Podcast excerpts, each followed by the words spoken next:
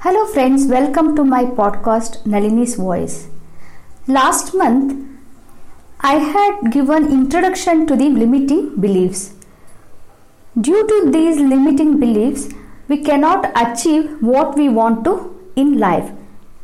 Limiting beliefs are those which are unhelpful to us. These will become obstacles. How are these beliefs formed? Beliefs are formed by our past experiences, by listening to our parents, elders, by looking around in the society, and due to our culture. The beliefs which limit us from our development, which are unhelpful, are the limiting beliefs. The beliefs which help us are known as empowering beliefs.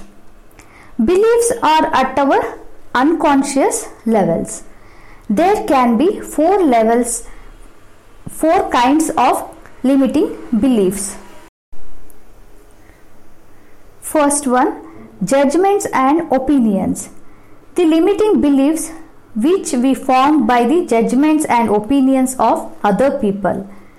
Everyone is different. Their reality is theirs and ours is true for us.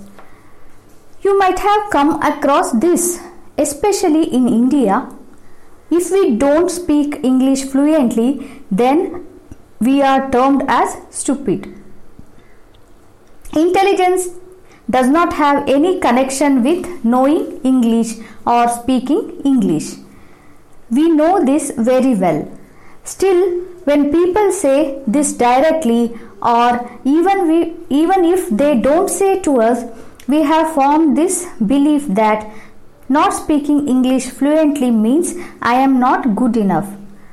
So we feel not confident in speaking in a group and you are underconfident and this may affect your performance in your professional life.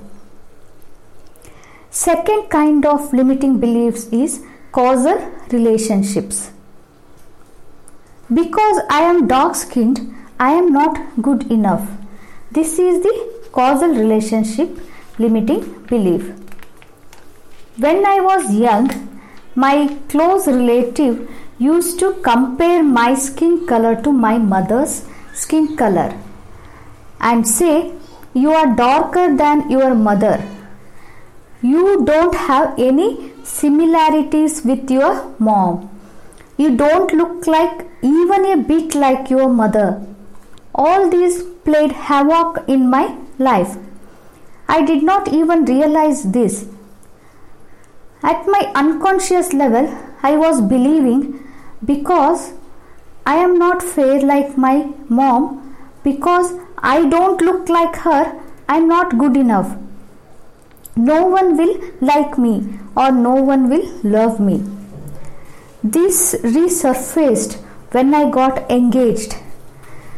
This belief troubled me, and I used to ask my husband, then my fiance, ask him the questions like, Do you really love me? Do you think I am not fair enough? My skin tone is not fair enough? It required a lot of effort, conscious thinking from my side to come over this limiting belief. You have to be aware of your limiting beliefs and work on them, or else they will affect you in a big way. Third type of limiting belief is identity misconceptions.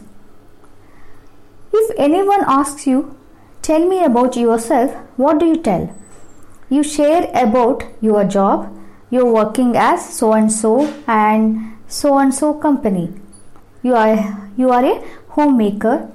Then you go on to sharing what you like, what you don't like. You may also share about your children, about your role as a mother or a father. These are all the roles you play in your life or the relationships. This is not the real you. This is not actually what you are. it, it, it creates the limitation. This is not your entire identity. These are identity misconceptions limiting beliefs. In identity misconceptions we label ourselves or people around us assign labels to us. Also we limit us to that label only for example, if you are a homemaker, you say, I am a homemaker. That's it. What else can I do in life? You don't feel like having any ambitions. You don't have the confidence that you can achieve anything or something in life. If you were labeled as troublemaker because you were mischievous as a child, you believe that in your adult life also. You conclude, I am not good enough. I am not intelligent, not skilled. These are all the expressions of identity misconceptions.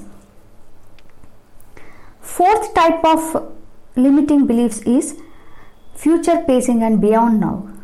If you are confident enough now, if you lack security, confidence, you also don't have good feeling about your future. You are not enthusiastic about achieving something in setting goals for your good future. Sometimes some people are so consumed by the past that they are not aware of what is happening in their life today or what may happen in the future. They are not at all interested in making their future. Example If you believe that people are bad, bad things are happening in the world, then you don't want to pursue things you want to pursue because you want to protect yourselves from these bad people and this bad world. So, like this, because of judgments, opinions, identity misconceptions, causal relationships, and future pacing, we limit ourselves in our life. We should recognize these limiting beliefs and overcome them to empower ourselves.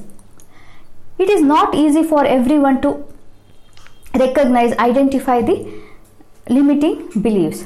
So you should be careful enough and closely observe yourself and be self aware to identify what are your limiting beliefs and overcome them so that you can achieve whatever you want to in the life.